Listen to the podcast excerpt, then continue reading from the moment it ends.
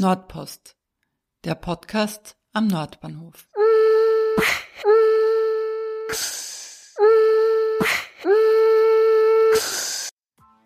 Willkommen zur mittlerweile neunten Ausgabe von Nordpost. Mein Name ist Sonja Harter und jedes Monat spreche ich mit einem Bewohner oder einer Bewohnerin des Nordbahnviertels oder aber auch mit Menschen, die am Nordbahnhof arbeiten und Projekte initiiert haben. Wie ihr vielleicht bemerkt habt, ist in vielen der vergangenen Folgen der Name Nordbahnhalle gefallen. Das heißt, die Nordbahnhalle ist schon ein gewisser Mythos und steht für die Verbindung von vielen unterschiedlichen Menschen hier im Viertel, für die die Nordbahnhalle ein erster Treffpunkt oder vielleicht auch ein Ausgangspunkt für ihre Projekte war. Und deshalb möchte ich heute die Nordbahnhalle ein bisschen näher beleuchten und spreche dafür mit Christian Peer von der Technischen Universität Wien. Denn was einige vielleicht nicht wissen, ist, dass die Nordbahnhalle Teil eines Forschungsprojekts war. Aber mehr darüber erfahrt ihr in der kommenden halben Stunde.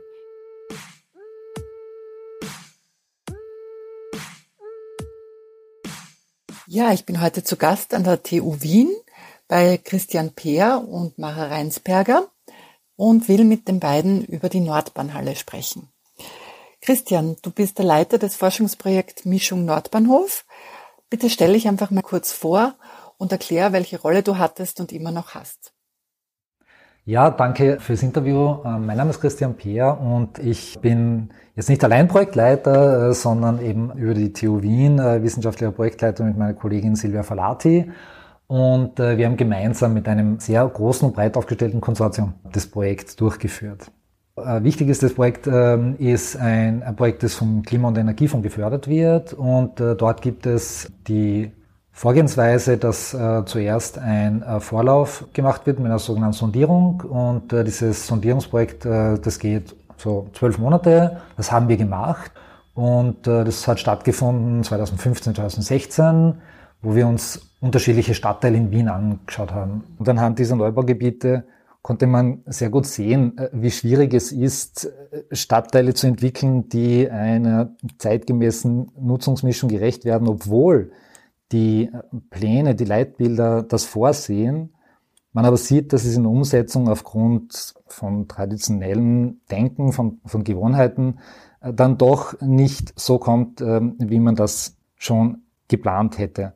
Und deshalb haben wir einen dieser Stadtteile vorgeschlagen, näher zu betrachten äh, und diesen Umsetzungsprozess auch länger zu begleiten. Und das ist das Nordbahnviertel, wo bereits seit vielen Jahren auch die Gebietsbetreuung, äh, das Stadtteilmanagement aktiv diesen Prozess begleitet, auch sehr aktiv Bürgerinnen und Bürger vor Ort, Bewohnerinnen einbindet und versucht hier gemeinsam mit allen Akteuren diese Entwicklung zu unterstützen. Und wir haben diese Schiene der Smart Cities Initiative des Klima- und Energiefonds dafür angesprochen, dass über drei, vier Jahre hinweg dieser Prozess mit unterschiedlichen Maßnahmen im Nordbahnviertel experimentell begleitet wird, um eben diese geplanten Qualitäten einer zeitgemäßen, lebenswerten Nutzungsmischung zu stärken und auf den Weg zu bringen. Ja, wie es dann weitergegangen ist, darüber kann man gleich reden. Ähm, Mara, du warst auch beteiligt am Projekt und warst vor allem sehr viel vor Ort und schreibst jetzt auch deine Masterarbeit über die Nordbahnhalle. Vielleicht kannst du dich kurz ein bisschen vorstellen und über deine Rolle sprechen. Ja, gerne. Also auch nochmal kurz danke für das Interview. Ähm, ich habe begonnen ursprünglich, eigentlich war das mein letztes Entwerfen ähm, auf der Uni, ähm, wo es darum geht, quasi das war im Zuge des Designbildstudios, ähm, wo es darum ging, die Halle räumlich zu adaptieren. Also ich habe begonnen als Studentin ähm, äh, in der Adaption dieser Räumlichkeiten eben zuerst einmal viel putzen, viel wegräumen und die Halle eigentlich ähm, oder halt nutzertauglich zu machen, sagen wir es einmal so. Ähm, dann bin ich eigentlich übergeglitten ähm, in die Organisation von der Nordbahnhalle ähm, und habe dort im Organisationsteam mitgeholfen und war besonders für die Veranstaltungen auch zuständig. Ähm, und danach bin ich übergeglitten in das Forschungsprojekt. Also ich, ich habe auch da ähm, eine Forschungsassistenzstelle bekommen, wo wir quasi Revue passieren haben lassen, was dort alles stattgefunden hat. Das heißt, du bist noch Studentin. Äh, erzähl uns doch mal, was du eigentlich studierst und im Rahmen welcher Lehrveranstaltung du zur Nordbahnhalle gestoßen bist. Ja, ähm, ich studiere Architektur äh, mit ein bisschen einem Schwerpunkt auf Stadtentwicklung, ähm, den ich mir selber gesetzt habe im Master. Ich ähm, habe begonnen, äh, zur Nordbahnhalle zu kommen im Zuge eines Masterprojekts ähm, oder auch Entwerfen auf der Uni genannt. Da geht es darum, dass wir eigentlich eigene Projekte entwickeln im Rahmen von einem Semester. Ähm, dieses Projekt ist vielleicht ein bisschen anders als die normalen Projekte, die oft quasi ähm, in Form von Skizzen und Ideen abgegeben werden. Ähm, in diesem Projekt ging es dann hauptsächlich, das heißt Designbildstudio, ähm, da ging es hauptsächlich darum, dass wir Sachen einerseits entwickeln und dann aber auch wirklich eins zu eins bauen. Das heißt, dass wir uns quasi alles durchüberlegen müssen, von wie jetzt die Verkabelung in der Nordbahnhalle funktioniert oder wie, wie man Fenster neu baut und Rampen betoniert. Ähm, also ja, im Zuge von dem äh, Designbildstudio bin ich dazu gekommen, mhm. das von Peter Fattinger geleitet wird. Ja. Jetzt wohnen bei uns im Kretzel ja viele Leute, die die Nordbahnhalle noch erlebt haben, aber viele neue Hinzugezogene kennen die Nordbahnhalle quasi nur mehr als den großen Mythos. Christian, vielleicht magst du erklären, worum es euch eigentlich ging. Was war das Ziel des Forschungsprojekts? Was hat in der Nordbahnhalle stattgefunden? Und was bedeutet das jetzt dann für eure Forschung in weiterer Folge? Ja, das ist spannend. Die Ziele unterteilen sich, äh, wenn man so will, in Praxisziele und in Forschungsziele. Das Praxisziel ist im Kern, äh, dass es um eine lebenswerte Stadt geht, um die Entwicklung von Lebensqualität äh, in der Stadt. Unser Thema war die Nutzungsmischung wo wir seit Jahren feststellen, dass die geplante Nutzungsmischung in der Umsetzung nicht im Umfang und der Qualität äh, realisiert wird. Das heißt, das wesentliche Praxisziel äh, war, die geplanten Qualitäten in der Umsetzung zu begleiten. Und im Zuge dessen hat uns forschungsseitig auch interessiert, was können wir daran lernen, wie können wir besser verstehen, äh, wie diese Prozesse äh, funktionieren, diese Stadtentwicklungsprozesse und diese Forschungsziele sind immer auch verknüpft mit Bildungszielen.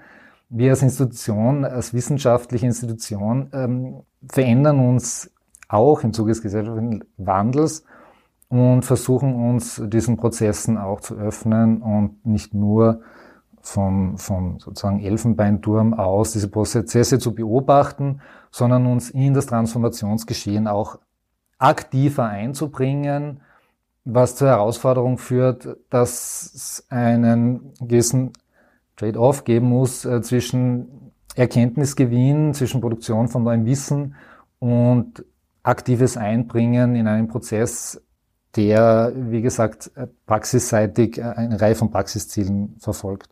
Und um konkret vor Ort zu sein, haben wir ein Bestandsgebäude ins Auge gefasst, das inmitten dieses Stadtentwicklungsgebietes Nordbahnviertel steht. Und es ist ja nicht so leicht, dass man so ein Gebäude bespielt, das eigentlich zum Abriss vorgesehen ist. Das ist uns aber gelungen und wir konnten mit der Nordbahnhalle ein örtliches Zentrum etablieren, wo diese Praxisziele, wo diese Forschungsziele in diesem großen Team gemeinsam bearbeitet werden konnten. Das Projekt ist insofern einzigartig, weil es eben so eine breite, von so einer breiten Allianz von, von, von Partnern mitgetragen wurde. Und ein Partner, der uns sehr stark unterstützt hat, war die ÖBB Immobilienmanagement GmbH. Und ähm, der, der gehört die ganze Liegenschaft, das ist überhaupt der größte Liegenschaftseigentum Österreichs. Ähm, und äh, deshalb ist, ist die Nordbahnhalle als Bestandsobjekt, äh, das man halt in so einem äh, Transformationsprozess zwischennutzt, ähm, ein prototypisches Experiment in solchen Gebieten, die es anderswo auch gibt und solche Bestandsgebäude, die es anderswo auch gibt. Nordbanal ist so ein, ähm, eine lässige Location gewesen, die halt auch so ziemlich abgefuckt schon war und äh, man halt nicht ähm, sich geniert hat, wenn man da irgendwo einen Nagel reinkaut hat äh, oder wenn man irgendwo äh, sich eine Ecke runtergeklopft hat. Und das haben wir alles so verstanden und so war die Atmosphäre dort. Nicht? Also quasi du kannst äh, dort ein bisschen was anderes machen, was sonst im glatten, äh, sauberen, schönen Neubau hingestellt wird. Ja, du sagst selber machen. Bitte erzähl doch mal, was dort genau gemacht wurde und ob das von euch alles kuratiert wurde oder sich dann selbstständig etwas weiterentwickant hat. Genau, also die ähm, äh, Schwierigkeit bei so großen Stadtentwicklungsgebieten ist, ähm, dass äh, man sich schwer tut, äh, was, an, was anderes wie Wohnen oder was, was für den klassischen äh, Nichtwohnnutzungsteil wie Supermärkte und so reinzubringen. Und das sieht man am Nordbahnhof auch beim ersten Entwicklungsteil schon. Äh, da gibt's die Straßenbahnremise zum Beispiel oder die Busgarage, äh, die ja total coole Locations auch sind, aber die letztlich dann einer klassischen Verwertung, es sind überall Supermärkte drinnen, äh, dann irgendwie rauskommen ist. Und die Stadt ist zwar zum Teil angestrengt, aber in der, in der harten Ökonomie hat man dann irgendwie das doch nicht alternativer geschafft. Und äh, nachdem das einer der wichtigsten Stadtentwicklungsteile Wiens ist, es ist wirklich ein sehr großer, sehr wichtiger Stadtentwicklungsteil, gemeinsam im Nordwestbahnhof, ähm, äh, braucht man aber ähm, alternative Flächen, äh, um dort Dinge zu ermöglichen, äh, die im, der, im Tagesgeschäft nicht möglich sind in der Stadtentwicklung. Und diese Chance haben wir mit der Nordbahnhalle ergriffen, dass wir dort äh, einen Raum etablieren und zur Verfügung stellen, der bewusst nicht stark vordefiniert ist, sondern dem man äh, diesen Prozess äh, zur Verfügung stellt und ein bisschen auch den Ort einwirken lasst auf das Experiment und schaut, was passiert auch. Aber das heißt nicht, dass wir jetzt überhaupt komplett nichts dort tun wollten, sondern eine Idee, und das haben wir ja auch äh, umgesetzt, war, ähm, dass man schon ein, eine Art Voransiedelung macht, aber jetzt nicht fürs Wohnen, weil ähm, das Schwierige im Stadtentwicklungsprozess ist, äh, dass der Druck am Wohnungsmarkt jetzt in Städten wie Wien so groß ist, äh, dass du eigentlich dort alles komplett mit Wohnen eigentlich vollpflastern könntest und du hättest super, ne? dann hast alle, ist alles Wohnen. Aber das ist dann kein urbanes Gebiet. Ne? Und das ist der Kern eigentlich des Anliegens im Projekt, dass man, dass wir über urbane Qualitäten sprechen. Und äh, dann äh, musst du dir überlegen, ja, was kann sonst äh, dort sein, außer Wohnen. Und da wollten wir vor allem die kleinteilige Nutzung äh, ein bisschen ähm, unterstützen und, und, und Raum schaffen äh, für, für alternative, ganz kleinteilige Arbeitsformate. Und zwar nicht jetzt im klassischen Sinn nur Büro zum Beispiel, äh, sondern bewusst äh, äh gemischt, der jetzt unterschiedlichst ist von der Produktion bis zum bis zur Schneiderin, bis zum, ich weiß nicht, also ohne jetzt irgendwie Stereotypen, bis zum, bis zum Bienenzüchter, nicht, der dann auch dort war. Und wie habt ihr die Leute dann gefunden? Wie seid ihr auf die zugegangen zu Projektbeginn? Ja, also wir haben ähm, ähm, ähm, Ausschreibungen gemacht, Calls, äh, wo wir die ÖBB Immobilien ähm, äh, Verwertung GmbH buchen experimentierfreudige sozusagen Nutzerinnen, ähm, die äh, Lust haben, äh, sich auf so ein Experiment einzulassen. Da muss man eh gleich kritisch dazu sagen, dass äh, wer, wer hat die Ressource, also zeitlich und ökonomisch, äh, sich auf sowas überhaupt einzulassen.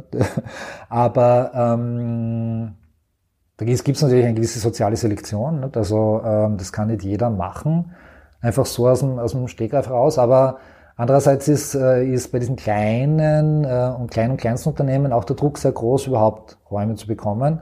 Und durch die Förderung äh, und durch das alternative Raumformat war das attraktiv genug, um am Ende des Tages, also wir waren verpflichtet, haben uns verpflichtet, mindestens zehn Nutzerinnen voranzusiedeln und über diese zweieinhalb Jahre Betrieb waren es dann über 70 ne, oder fast 80. Also ähm, was uns immer an den, an, den, an, den, an den Rand des Wahnsinns auch natürlich getrieben hat, äh, weil das alles äh, viel zu viel war für uns. Äh, aber wir haben uns halt von der Begeisterung auch, auch immer weiter treiben lassen in dem Experiment. Mhm.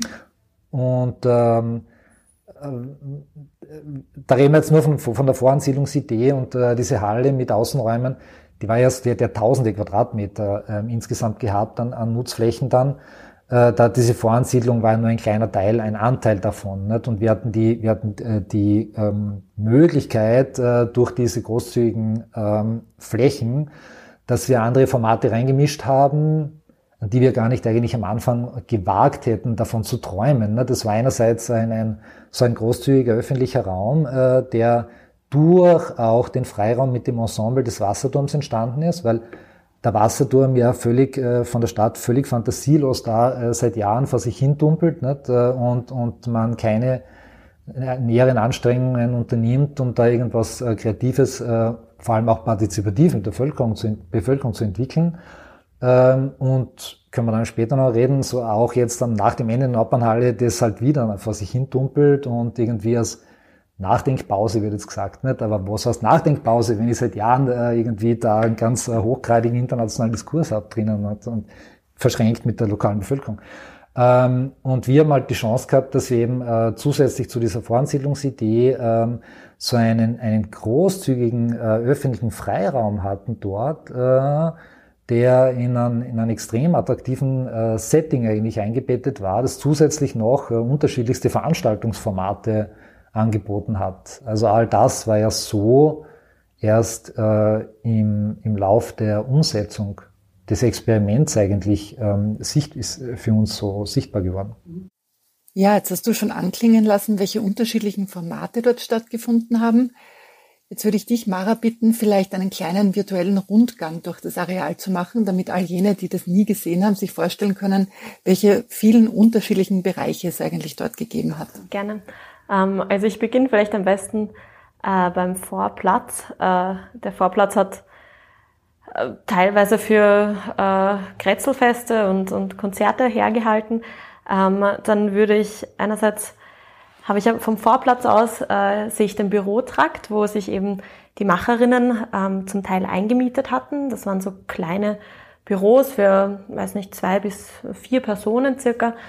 Ähm, wo eben circa äh, am Stück quasi an die 30 Personen eingemietet sein konnten. Ähm, Aus welchen Bereichen? Ganz unterschiedlich. Also wir hatten eine, eine Grafikdesignerin drinnen, ähm, Open House war bei uns, ähm, die haben sich quasi mit, mit ähm, Architektur, äh, Zugänglichkeiten einmal im Jahr beschäftigt unter anderem. Ähm, dann hatten wir Fotografen ein paar, ähm, die quasi dann auch immer wieder, die zwar ihren Computer äh, in diesem Bürotrakt hatten, aber dann auch immer wieder die Location selbst unterschiedlich nutzen konnten für eben Fotoshootings, die sie gemacht haben. Ähm, dann hatten wir äh, einen äh, Reparateur von, von Computersachen äh, eingemietet ähm, und eine Hutmacherin, die dann später in die Werkhalle, zu der komme ich später noch, gezogen ist. Ähm, also da waren wirklich unterschiedlichste Leute eingemietet, die aber hauptsächlich computerbasiert gearbeitet haben.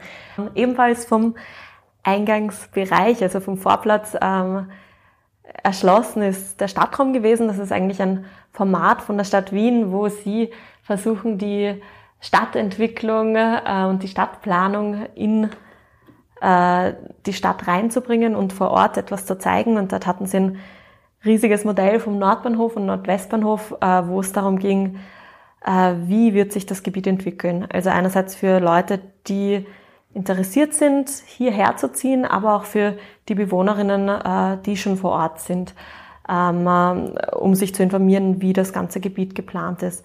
Ebenso waren einige internationale Delegationen auf Besuch und haben sich auch angeschaut, wie die Stadt Wien eigentlich so vorgeht bei Stadtentwicklung. Genau, also das war die vermittelnde Rolle vom Stadtraum. Ähm, danach würde man in zwei Hallen kommen. Ähm, die kleine und die große Veranstaltungshalle.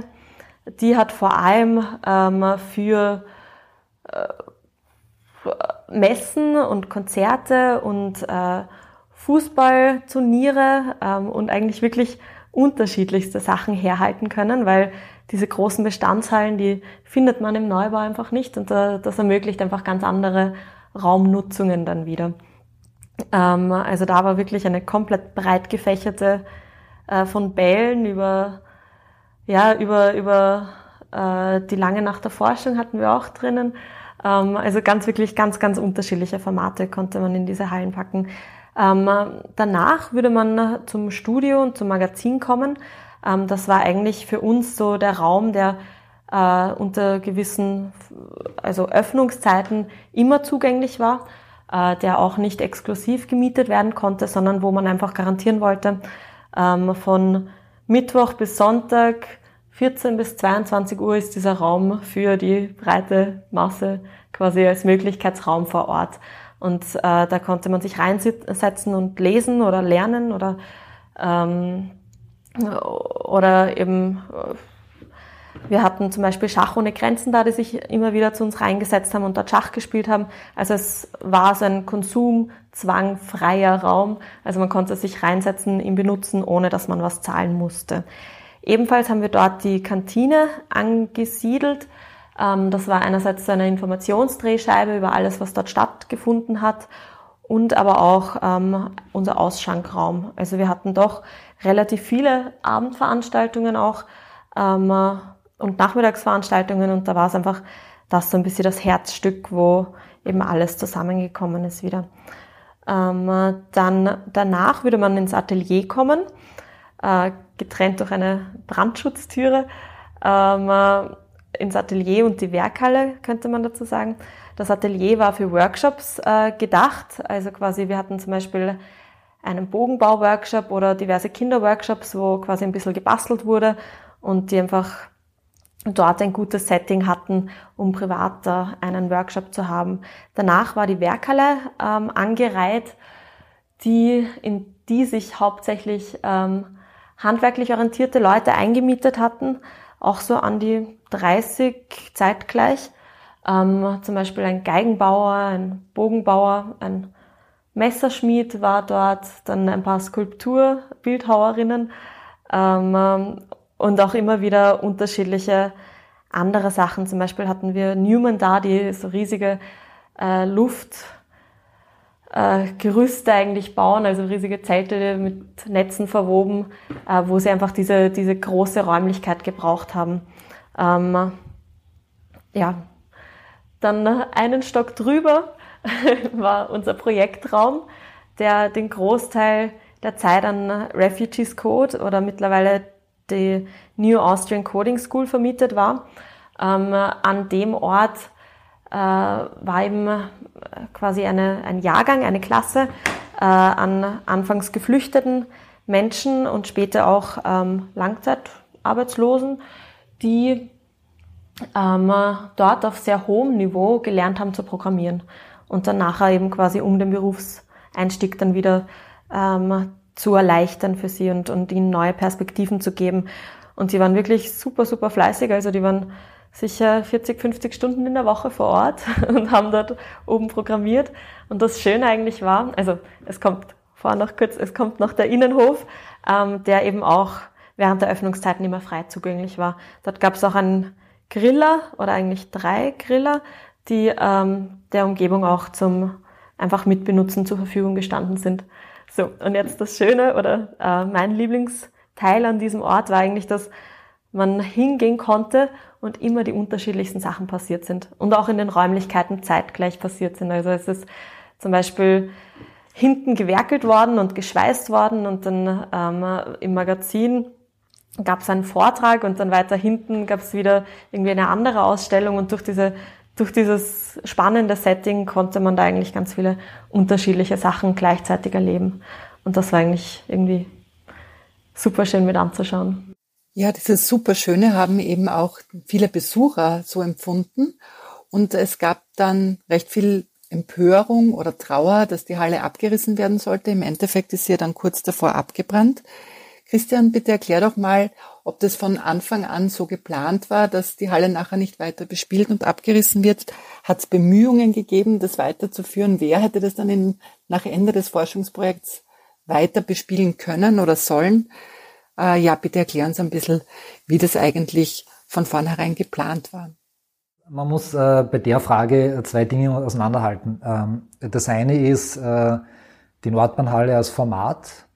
Ähm, da würde ich sagen, ist noch nicht das letzte Wort gesprochen. Äh, wir haben dort äh, gezeigt, was möglich ist, äh, auf einem Bereich, wo ähm, von Anfang an klar war, das wird jetzt einmal als Zwischennutzung ähm, stattfinden.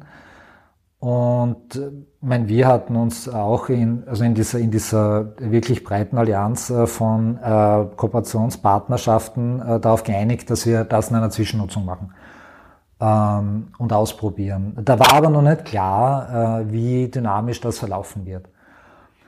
Und äh, ich würde sagen, also sozusagen auf dieser ersten Ebene, äh, was die Nordbahnhalle jetzt als, als Konzept und als Format darstellt, äh, hat sie aus der Dynamik, nämlich von Anfang an, wir hatten ja auch ähm, einen, einen sehr wichtigen Kooperationspartner mit dem Architekturzentrum Wien, äh, das erstmals aus den Museumsräumen als Kulturinstitution in ein Stadtentwicklungsgebiet äh, so intensiv über mehrere Monate und Jahre hineingegangen ist. Ähm, hatten wir schon den Auftakt mit der Vienna Biennale äh, Kooperation MAC, äh, wo wir schon mit dem Care and Repair Symposium Festival schon Juni 2017 einen internationalen Auftritt hatten, der zugleich in lokalen Tandems mit der, mit der Bevölkerung vor Ort verschränkt war. Also sehr, sehr, sehr, sehr, sehr schön und gut gemacht. Und äh, parallel äh, zu dieser Entwicklung mit Kantine, öffentlicher Raum, äh, Resonanz in der Bevölkerung, hat sich schon 2017 gezeigt, äh, dass das mehr ist als jetzt zehn Nutzerinnen und Macherinnen vor anzusiedeln. Das heißt, wir waren von, von ähm, Herbst, Winter 2017 weg bis äh, zum Auszug der Halle in Gesprächen äh, mit den Verantwortlichen von der Stadt, äh, vom Entwicklungskonsortium, von dem Liegenschaftseigentümer äh, über Möglichkeiten, äh, wie kann man das länger betreiben, durchaus auch vor Ort in dieser Halle. Und ähm, da muss man sagen, äh, dass, ähm, dass die Stadt das leider halt nicht sehr, sehr stark unterstützt hat von der ähm, Projektleitung äh, Wiener Bahnhofsareale her. Also ähm, dem wurde nicht Rechnung getragen, äh, dass es jetzt ein äh, Projekt ist, das außerhalb einer Ökonomie des Stadtentwicklungsprozesses äh, stattfinden äh, kann, nur in dieser Form, selbst einer Gemeinnützigkeit äh, und eines konsumfreien Raumes irgendwie weiter betrieben werden kann. Ja, also das war einfach nicht möglich und man hat doch sehr sich orientiert an, an Großunternehmen. Das war eine Zeit lang äh, im Gespräch, äh, wäre eine Partnerschaft von, von, von neuen ähm, Erdgeschosszonenmanagement, das ja ähm, der verlängerte Arm der Bauträger ist, die dort bauen, gemeinsam mit äh, der Caritas zum Beispiel möglich, äh, weil wir, wir gezeigt haben, dass der soziale Aspekt äh, da wesentliche Rolle spielt, äh, dass es ja jetzt nicht ein reines Forschungsvorhaben ist, sondern es ist ja parallel dazu auch ein Quartierszentrum äh, gewesen ist. Äh, und wir in der Sondierung schon gezeigt haben, dass äh, vor allem auch im Nordbahnviertel äh, die kulturelle äh, Nutzung eigentlich äh, nicht ausreichend Berücksichtigung gefunden hat in der Planung.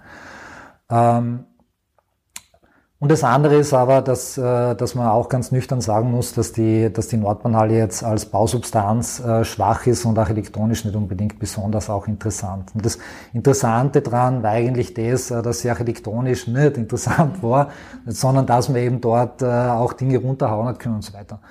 Ähm, aber solche Gebäude ähm, gibt's ja noch, ja, Nord- und am Nordwestbahnhof. Das heißt, äh, der, der Diskurs und die Debatte geht ja weiter, nicht? Was, was Bestandsgebäude betrifft. Äh, und deswegen ist die Nordbahnhalle etwas, äh, etwas sehr Lebendiges. Und deswegen versuchen wir auch und sind froh, dass wir da interviewt werden für den Podcast auch, weil wir, weil wir uns noch anstrengen und, und diese, diese Learnings natürlich auch unter die Leute bringen wollen. Das ist eine gute Überleitung zur nächsten Frage. Also die Nordbahnhalle wurde dann ab Sommer 2019 nicht mehr bespielt, aber euer Forschungsprojekt war ja nicht vorbei, ganz im Gegenteil.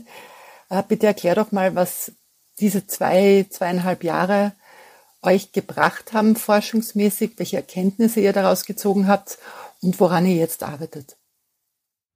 So, also dass man das jetzt auf den Punkt bringt, ist natürlich schwierig, weil es natürlich extrem vielschichtig ist, weil, also das habe ich halt jetzt auch in der Kürze nicht ausgeführt, aber die Nordbahnhalle war einer von sechs Teilen vom Projekt, nicht, äh, die, die äh, das halt vor Ort auch äh, verräumlicht hat als, als örtliches Zentrum Drehscheibe, aber alleine von diesem einen Teil Nordbahnhalle ähm, äh, gibt es ja unterschiedliche prototypische Aspekte. Also dadurch, dass es eine Zwischennutzung war, ähm, war dann plötzlich die Nordbahnhalle auch im stadtweiten oder auch internationalen Diskurs plötzlich als ein, ein erfolgreiches Zwischennutzungsprojekt sichtbar äh, und hat dann plötzlich auch äh, die Ökonomie von Neubau und Bestand äh, thematisiert, wo gewisse Nutzungen der Neubau nicht schafft, weil es einfach dann zu teuer ist in der Herstellung und, der Bestand aber über die Jahre dann auch einfach auch abbezahlt ist und deswegen andere Spielräume zulässt. Und da ist man sehr schnell auch in der Thematik zum Beispiel Raumunternehmen, wo äh, alternative äh, Nutzungen in der Stadt plötzlich äh, vor allem heute auftauchen, äh, weil es, weil es äh, durch Bodenpreispolitik äh, und andere ökonomische Zwänge oft nicht anders geht, äh, als dass man, als dass man ähm, da äh, selbstständig aktiv wird und sich nicht auf die Prozesse verlässt, die sonst in der Stadt laufen. Und also das war ein ganz, ganz ein wichtiges Signal und Erkenntnis. Äh, ich, am Ende dann der Protest, dass genau die Halle bleiben muss und so, hat halt wiederum anderen Akteuren, die sich sehr in dieser Zwischennutzungsszene engagieren, äh, sehr geschadet, weil äh, letztlich auch dann die großen Player, die das von Anfang an, ich meine jetzt vor allem die ÖBB, äh, vor, allem unterstützt haben, dann ähm, eigentlich auch in der Öffentlichkeit Schaden genommen haben. Zugleich muss man sagen, dass äh, zivilgesellschaftliches Engagement für solche Formen der Nutzung äh, natürlich total wichtig sind und total und total berechtigt sind und unterstützenswert sind. Ne? Also es hat immer diese Ambivalenz. Äh, was aber dann man halt unbedingt auch anreißen muss, ist, äh, dass es darüber hinaus ganz viele Impulse gab, die man jetzt äh, nur punktuell aufzählen kann. Also es hat eine Bürgergruppe hat sich dort gefunden zu einer, zu einer, zu einer neuen Baugemeinschaft, die jetzt mittlerweile äh, eben im Projekt äh, Hauswirtschaft äh, eine neue angewandte Forschung in, in, der, in der Band, sozusagen in der, in der, in der, in der Dauer von, von, vom gesamten Mischung- und Nordbahnhof-Projekt ähm, ähm, ähm geschafft hat. Äh, und mittlerweile erfolgreich eine, eine radikale Nutzungsmischung dort, äh, direkt dort, wo die Halle gestanden ist, äh, quasi in, das, in, den, in den Rahmen des Wiener sozialen Wohnbaus implementieren konnte, exemplarisch. Ähm, oder dass die, äh, das Erdgeschosszonenmanagement, das es jetzt gibt, äh, im, im Nord, also im zweiten Teil vom, vom Nordbahnviertel, muss man fairerweise sagen, dass die von Anfang an äh, die Möglichkeit hatten, da sich äh, begleitend eigentlich aufzubauen und enorm viel gelernt haben. Bei dem, bei dem kleinen Teil an Nutzungsmischung, der halt noch übrig bleibt jetzt in der Ökonomie des Nordbahnviertels, äh, äh, dort äh, dann das auch qualitativ äh, besser begleiten kann, als wenn es diese Learnings nicht gegeben hätte. Und jetzt könnte ich nur Stunde weiterreden, aber das kann ich nicht, weil der Podcast nicht so viel Zeit bietet. Ja, aber ich denke, alle Leute, die bis jetzt dabei geblieben sind, interessieren sich auch sehr für die Hintergründe und für die Metaebene. Falls sich jetzt jemand noch weiter vertiefen möchte, wo hat er eigentlich die Möglichkeit, sich über das Projekt zu informieren? Gibt es da eine Website oder eine Publikation? Also am schnellsten äh, informieren kann man sie, äh, ich sich jetzt einmal auf der Homepage www.nordbahnhalle.com org, org äh, wo wir jetzt äh, durch, äh, durch Corona, war das jetzt auch ein bisschen schwierig. Nicht? Also weil wir hatten eigentlich geplant, dass wir nach dem Auszug äh, auch intensiv öffentlichkeitswirksame Aktionen nochmal machen. Puh, die Spielstadt zum Beispiel, ne? das ich, muss, müsste man ja auch, also sogar, also die waren eigentlich die, der, der letzte Event in der Nordbahnhalle und die haben noch einmal das so schön auf den Punkt gebracht, dass es halt Gruppen in der Stadtentwicklung gibt, äh, die äh, nicht unbedingt äh, besonders äh, stark berücksichtigt worden sind äh, bis jetzt. Und das sind Kinder und Jugendliche. Nicht? Und, äh, und solche Formate laufen ja weiter. Und solche Formate laufen sogar während Corona weiter.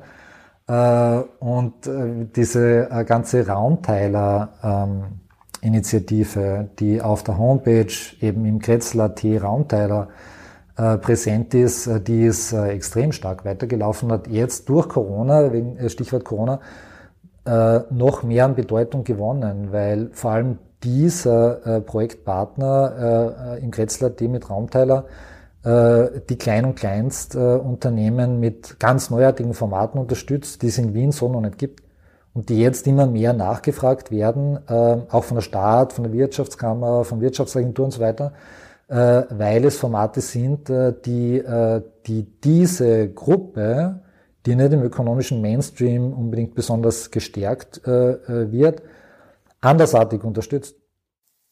Das trifft sich gut. Äh, für alle, die sich näher darüber informieren wollen, was in Grätzl.at eigentlich ist, können sich die vorangegangene Podcast-Folge anhören. Da habe ich nämlich mit Miriam Mischendahl darüber gesprochen.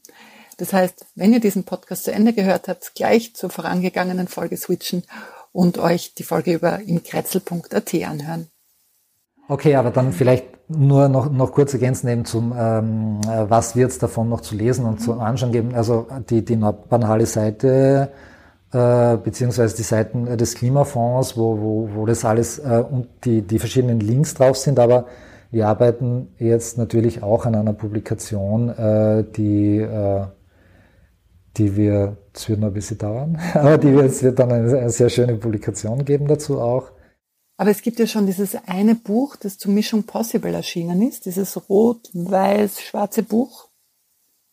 Genau, also das ist ja eigentlich schon jetzt ein Klassiker. Das wird auch immer wieder äh, auch international nachgefragt. Das muss man wahrscheinlich auch noch übersetzen. Das gibt es nur in deutschsprachig jetzt. Äh, das heißt Mission Possible. Ähm, und äh, das gibt's auch als PDF, auch online auf diesen Seiten verlinkt vom, vom Klimafonds von, von der Nordbahnhalle. Äh, das kann man sich runterladen und für, also für alle, die jetzt sich ein bisschen genauer damit auseinandersetzen wollen, ist das eigentlich der Dreh- und Angelpunkt, weil da waren die Freiheitsgrade ja in dieser, in dieser einjährigen Sondierung so groß, dass man ja noch äh, äh, sehr, sehr viel geträumt, träumen konnte und musste. Und, ähm, und jetzt wird das Spannende jetzt wird sein an der neuen Publikation, dass man dann sozusagen auch ein bisschen den Realitätscheck auch hat. ähm, und, und sozusagen eher der Akzent darauf gesetzt wird, was kann man daraus lernen und was ist daraus gehend wieder der Ausblick. Ja, Mara, ich möchte nochmal auf deine Masterarbeit zurückkommen. Die beschäftigt sich ja mit der Nordbahnhalle. Erzähl uns doch mal, was deine Forschungsfrage ist und womit du dich da genau beschäftigst. Ähm, also hauptsächlich schaue ich mir an, was eigentlich, was äh, an, also wie solche Räume quasi wirken können ähm, und was solche Bestandsgebäude eigentlich hergeben. Und besonders schaue ich mir dabei ähm, den Punkt Kunst und Kultur an, also wie, wie eigentlich so solche Bestandsgebäude dann auch wieder für ähm, kulturelle Nutzungen herhalten können, die eben sonst im Neubaugebiet nicht so stark vorkommen. Ähm, das Ganze schaue ich mir auch ein bisschen an mit ähm, in Bezug auf, auf Innovation und auf Partizipation, also wie sowas dann quasi eigentlich wieder den Menschen auch was bringt und, und wie sowas wieder ähm, der Bevölkerung quasi ein Ort der Bevölkerung auch wieder ist. Mhm. Eigentlich, der quasi eigentlich diese, diese zwei Welten, die aktuell recht getrennt sind, die Stadtplanung und, und, ähm, äh, und die Bevölkerung, wie, wie sowas dann wieder eigentlich zu einem äh, gemeinsamen und inklusiven, inklusiveren Denken beitragen kann. Ja, also ich glaube, die Frage, was das alles der Bevölkerung gebracht hat, ist jetzt schon sehr schön durchgekommen. Aber Christian, vielleicht möchtest du das nochmal abschließend zusammenfassen. Ich glaube, es hat der, der Bevölkerung ähm, die Möglichkeit gegeben, näher an den Stadtentwicklungsprozess heranzukommen, äh, weil äh, diese äh, klassischen Beteiligungsformate äh, zwar einerseits sehr professionell durchgeführt werden, aber leider dann halt von den Ressourcennehmern nur trotzdem punktuell bleiben.